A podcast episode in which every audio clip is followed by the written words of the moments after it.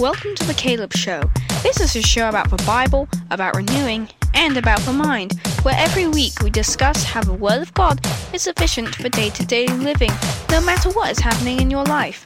You will be challenged to make the Bible an essential part of your thinking and living. Join us now as we investigate the world with the ancient truth of God's Word. Hey, everybody, welcome to the show. This is a place where we talk about the Bible, we talk about renewing the mind, we talk about the things that the Bible has to say that affect us on a day to day level. This is a place for you to be challenged, for you to be encouraged, for you to grow, and it's our first episode, so it's kind of a big deal, I guess. It's our first episode. Now, in this particular episode, what we would want to talk about is this idea of the Bible, which is, of course, is our main consistent theme constantly in all of our podcasts. But it's the Bible in its relation to authority and sufficiency. Now, I don't know if you go to church somewhere. I don't know if you've been through doctrinal studies. I don't know if you've been to Bible school. But I think there's something being lost today in our Western culture where we don't quite grasp the idea of the Bible as authority and as the Bible as sufficient. Now, when I say authority and sufficient, let me define my terms. So, when we talk about authority, we want to understand that it's not a bad word we often think that maybe something authoritative is bad or it comes down heavy upon us or it's there to restrict us or to keep us from living our life as full as we possibly can. That's not the idea of authority and certainly not the biblical idea of authority. Authority is there, for instance, if you're a parent and you have small children, very small children, you are their authority. So, as their authority, you're there to make decisions for them that will have a positive effect on their health and safety and growing up, maturing life. Okay? So, that's what primarily an idea of authority is it's there to provide a safety zone for us to live in so that we can have the freedom to live our life in such a way that we're not a detriment to ourselves or other people. So when we first talk about authority, that's kind of what we want to understand. But an authority has to have the power to bring about what it sees as best. Okay? So authority and power go very closely together. Now, I used to live in South Africa and we studied the Zulu language. And in Zulu, you only have one word for authority and power. When it's translated in the Bible, it's either, it's sometimes flipped and flopped both ways. And that's the word mandla, amandla is authority and power both. So in, Zulu, in the Zulu mind, they're united. If somebody has the authority, they have the power. And if somebody has the power, they have the authority. And so they're, they're linked like that. Now, when we talk about in our country here in America or in any Western, any, most any country, there's always a head of state. That head of state is Im, imbibed with or, or given the authority to rule the nation within the confines of its constitution or its or its uh, government or whatever. So in the American system, obviously you have three branches of the government. You've got the the judicial, the legislative, and the the other one. and that's going to make me sound stupid, but um, basically you got the president's office, you got the Congress, and you've got the uh, the the Supreme Court. And so those are your three branches of the government. Now, the president, as we all know, his role rotates. It's a rotating role. It could very well be a different person every four years or every eight years, depending. And so when that new guy comes into office, the old guy steps to the side, relinquishes his power and authority, and basically hands it over to the next guy. So the next guy then swears himself in as being faithful to the laws of the nation and takes on then the authority, and by virtue of that authority, the power then to fulfill his role as the president of the United States, or the prime minister, or the or whoever the head of state happens to be. So that's how that works. Now, if you have someone with authority and they don't have the power to back it up, it's a bit like that barking dog that runs up to you and it just yip yip yip yip yip. It's putting on a show but you just stand there and you kind of take a quick step toward it and it backs up and runs away. It doesn't it doesn't want to exercise its biting ability to show that it has the power behind. So they say all bark and no bite. That's basically a way of saying he has authority, but he doesn't have the power to back it up. So he's all bark and no bite. He just he's hot air. So we don't want that. The two have to go together. So when we talk about the Bible having authority, we have to then also say that the Bible must come with it the power to back up what it's saying. Now, that may be a new thought for you to think that the Bible also has the power to back up what it's saying. And it does have that power. And that's what we're trying to get across in all of these podcasts is the Bible has it, it states what it states with authority and it gets its authority from God. And then, as a result of the authority that's been invested in it from God, it has the power then to renew our mind. And that's what we're trying to understand is that our mind has to be renewed by the words and the authority and the power of Scripture. So that's how that works. Now, we can explain this more in future podcasts, but that's in a nutshell what we're trying to understand and grasp. So let's now talk about the idea of sufficiency.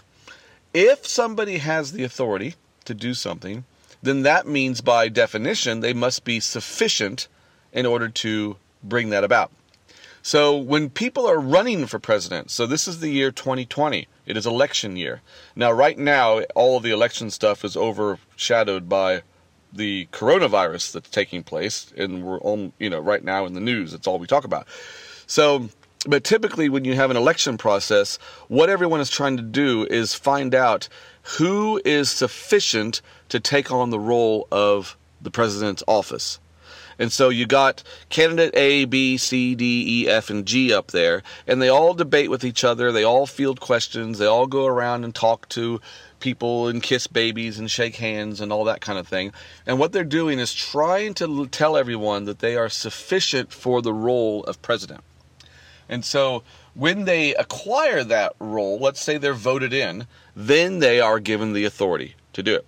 And so you the, the sufficiency has to be there in order for the authority and the power to be just and right. So I'm saying this in a perfect world. I'm just using the president's office as an example because it's easy for us to understand that.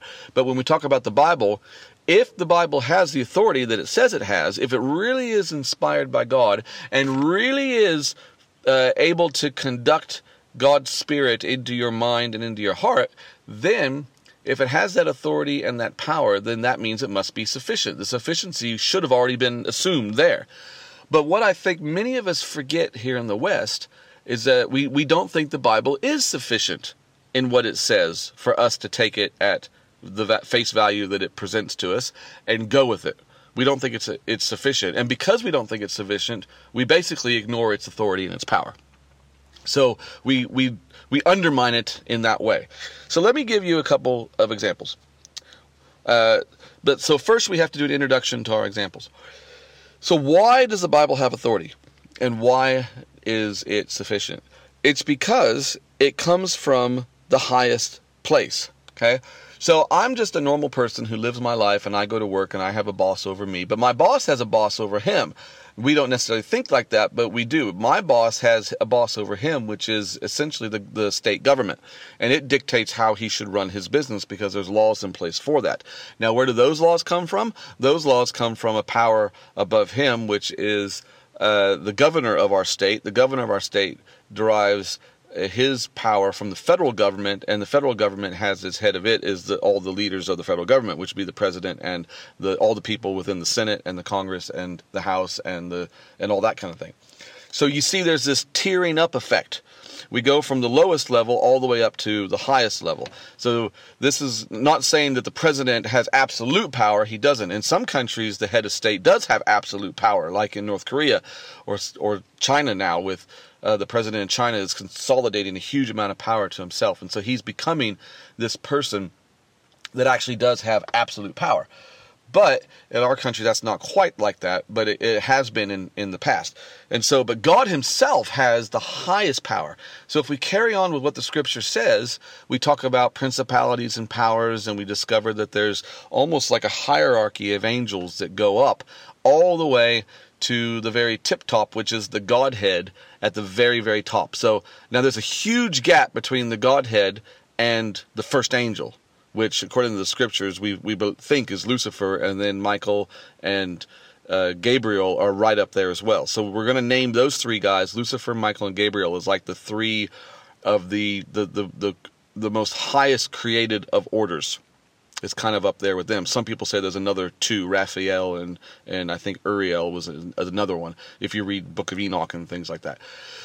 So that being stated, um, you end up with this hierarchy. So different levels of functioning of authority and power. So as humans, we sit here on the earth as having been given dominion. God gave us, He bequeathed to us dominion. So we have authority and power over the earth. And that means that there's a sufficiency within us to do it.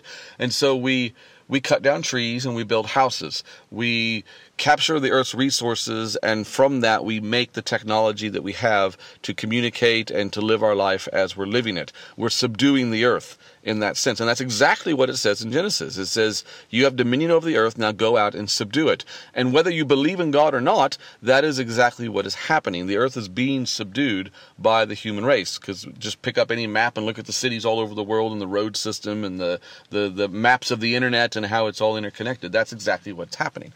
And so, because that we, we are able to do that because of a mandate that God gave us as of Genesis 1 and 2 is why we have that mandate. And so, but God is the highest. Now, God has communicated to us if he by definition if he's god he must be able to have the ability to communicate to us and he has communicated to us through the scriptures of the old testament and the new testament in the bible and so those scriptures then have an authority invested in them that is able to now speak to us and so let me get so that's, that's like why the Bible, as I'm saying, has authority. It's because it it's comes from God in that line of of um, yeah, it's that hierarchical line, right? So let's give us a couple examples now. If we consider where we say the Bible is not sufficient. Now I'm just giving you two examples. But we could say one of the big arguments nowadays is the argument of creation versus evolution.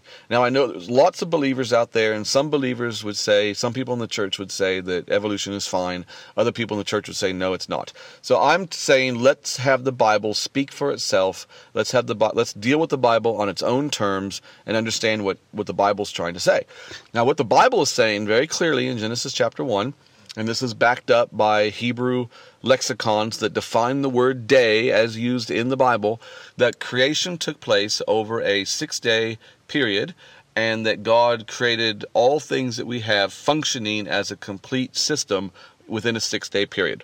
So that's how the Bible describes the beginning of the existence that we know today and are functioning within. Okay? So there are those who would say, well, no, the Bible actually is not sufficient to give us the information we need to understand everything around us. Science says that everything evolved.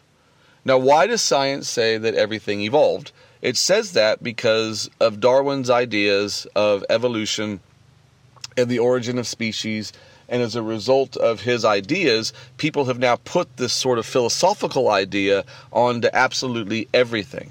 And so, a, a very good book that I would recommend is the one on called Seven Men Who Ruled the World from the Grave.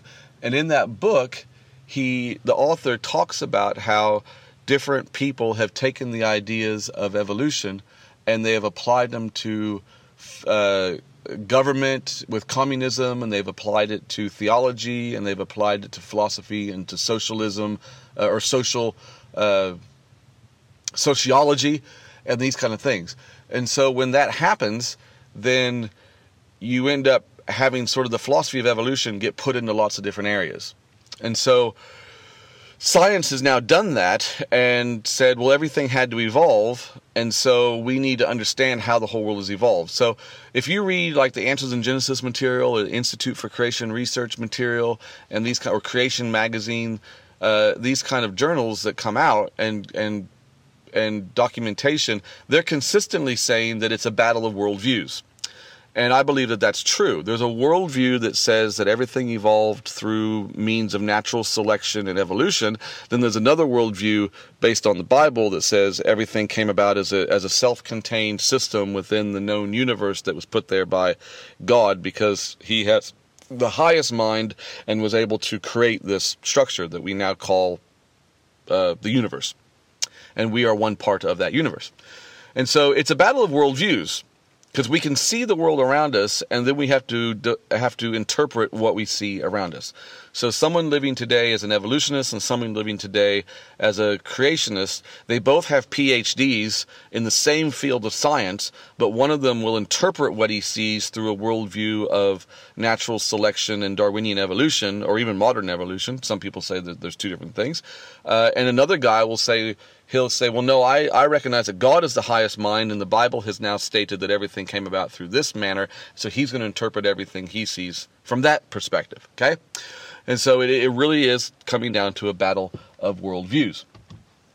So a lot of Christians then would say, they may be believers, they may go to church, they may read the book of Romans and the gospel and say, I believe everything and agree with everything in the gospels and all that. But they might very well say, but science says this about the created order. And so, aren't they right? Don't they do uh, test on these things and run experiments and do their research and things like that? They do. But at the same time, good, solid, educated PhDs that believe what the Bible says are doing the exact same thing, and they're both approaching it from two separate worldviews. And so, there's people who say, well, the Bible's not sufficient for us to understand the created order or, or the way the universe operates. We have to understand it through our own processes and ways of explaining things and all that kind of stuff. So, uh, if you ever listen or watch the Answers News that comes on every day uh, on Mondays, every Monday uh, afternoon, you can watch it on YouTube. The Answers News comes out, and they regularly talk about how. Um, evolutionary scientists have to redefine what they mean by this and what they how they old they think the universe is and all that stuff. I mean, it's it's literally almost every week some article comes up that says we have to now rethink everything we know about how evolution works and how old the universe is. Um, and so by default, that means the creationists or uh, uh, people who are believers who go are in church but hold to an evolutionary scientific perspective have to then do the same thing. So it's a constantly changing field Whereas people who hold to the scripture, uh, it stays consistent all the time. They just see the world, interpret it through the lens of scripture, and it's always, they don't have to constantly be trying to redefine what they mean by things. Okay, so you see how that works? Uh, another area in which I believe that the church is often saying that the Bible is not sufficient to speak into is in the area of psychology. And so the New Testament talks over and over and over again about the soul. Just the word psychology itself means the study, literally the study of breath. Because the word suke, where we get our word psychology, the word suke means a breath in Greek. And that word is used over and over and over again in the New Testament, and it's often translated life or soul. So psychology is a study of, of life or and soul. And so the soul is all about our mind and our emotions and our will. But there are there are many in the church who would say, well, we have Freudian psychology and Jungian psychology, and we have all these new psycho- all these uh, um, professional psychologists who have studied people for years, and they read all the journals and they have been to university, and so really, uh, we as Christian counselors need to need to to put you over into the hands of psychologists and these kind of people because they're more qualified than we are to help people in their emotional and mental states uh, that, that maybe are ill or something like that. So I would suggest the answer is no, that's not true because the Bible is sufficient. And if the Bible is sufficient, then that means it's sufficient to speak to us on issues of our mind and our emotions and the decisions we make and how it affects our life. Okay? So uh, the problem with the psychology from a secular or or outside the Bible perspective is that they're always looking at all they have to look at is humans. So if you have a hundred humans or a million humans, and you look at those humans, then they will look at a million humans or a hundred humans, and they'll try to work out what's normative among them, and then they create a model of normative human behavior based on that hundred. Okay, and so but the problem is is every one of those 100 people that they're watching are broken people because as the Bible teaches, sin entered our human existence and it shattered the image of God that God that was that we are made from. And so we are a broken image of God, not a clear image of God, as the scripture says we were originally created with Adam and Eve. It says God, we were made in God's image. And so uh, now we could debate what that means, made in God, God's image, but that was stated before sin came in. Once sin came in, now if you read Genesis 5, it talks about Adam and Eve having their children in the genealogy that goes from that, and they're made in the likeness of Adam and Eve. So we are in the likeness of, of, of a sinful Adam and Eve, is what it is. And so we are not whole people. Nobody's born a whole people. Everyone's born cracked. And so as they grow up and and get older they they they break up more they begin to break and crack more and more and more. So once the psychologist comes along and starts looking at these people it's too late. They're already in trouble. And so there you have to then find a way to get a whole person. Now in the bible the only two humans that have ever been whole and unaffected by sin was adam before he fell into sin and jesus who walked the earth uh, as a man, from the, the, Son of God, who walked the. They're the only two people that were ever without uh, fault or without that were innocent, without sin, without didn't function in a sinful state. So, if really uh, we need to be looking at Jesus and the person of Jesus and what the New Testament describes to us as the as the life that that we should be living as people who come under the um, who become like become children of God is in effect is what I'm trying to say. So, that being the case, we need to look at all these instances where it's talking about the mind and talking about the suke and trying to understand how we should think. And when the and when we allow the Bible to speak to us in that manner, and the words and the understanding of the scripture get into our head, it will renew us. Okay? And it will give us a clarity to see the world from. And so that's what this idea of authority and sufficiency is about. The Bible has the authority, but very often we are not giving it the sufficiency or allowing it to have the sufficiency that it needs. We think we know better. So, and I'm only using science and um, psychology as two examples of how the church has undermined the sufficiency of Scripture in, in many ways and then allowed the, the body of Christ to function in a less than perfect state or in a substandard state, I should say. And so perfection's hard to grasp and hard to define. so we'll say substandard.